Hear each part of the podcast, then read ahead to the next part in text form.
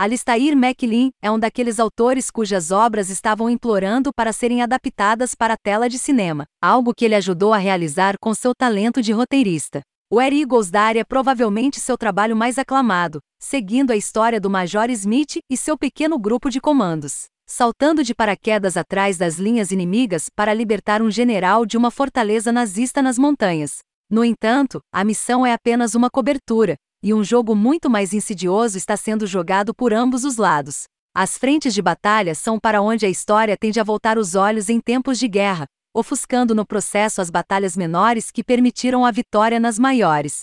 Isso é especialmente verdadeiro para agências de inteligência e contra-inteligência, cujas maiores façanhas estão fadadas a permanecer envoltas em trevas. Em seu clássico best-seller dos anos 60 Where Eagles Dare, transformado em filme com o mesmo nome. Alistair MacLean nos leva a um passeio por uma pequena batalha travada atrás das linhas inimigas. Muitos thrillers de espionagem colocam foco um pouco demais, pelo menos na minha opinião, nas proezas físicas de seus heróis e em todos os feitos acrobáticos que eles podem realizar. Definitivamente, há um tempo e um lugar para isso, que MacLean conhece e segue sabiamente. Mas sempre me encontrei infinitamente mais fascinado por feitos de inteligência e raciocínio rápido, que são as principais ferramentas do Major Smith. Praticamente todas as situações em que ele se encontra o obrigam a usar seu cérebro para enganar e enganar seus oponentes. E não há escassez de variedade em termos de desafios que ele enfrenta a esse respeito. Desde se passar por oficiais de alto escalão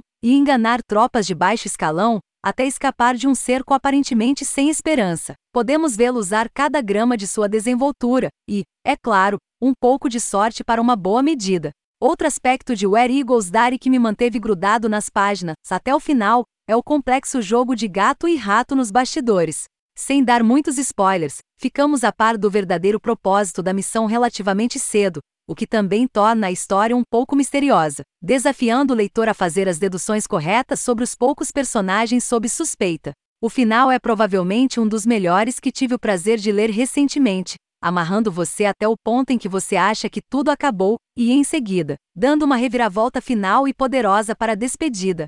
Na minha opinião, Alistair MacLean é um dos melhores escritores do século XX em termos de sua capacidade de enganar o leitor e surpreendê-lo agradavelmente com reviravoltas inesperadas que permanecem congruentes com o resto da história e sua lógica interna.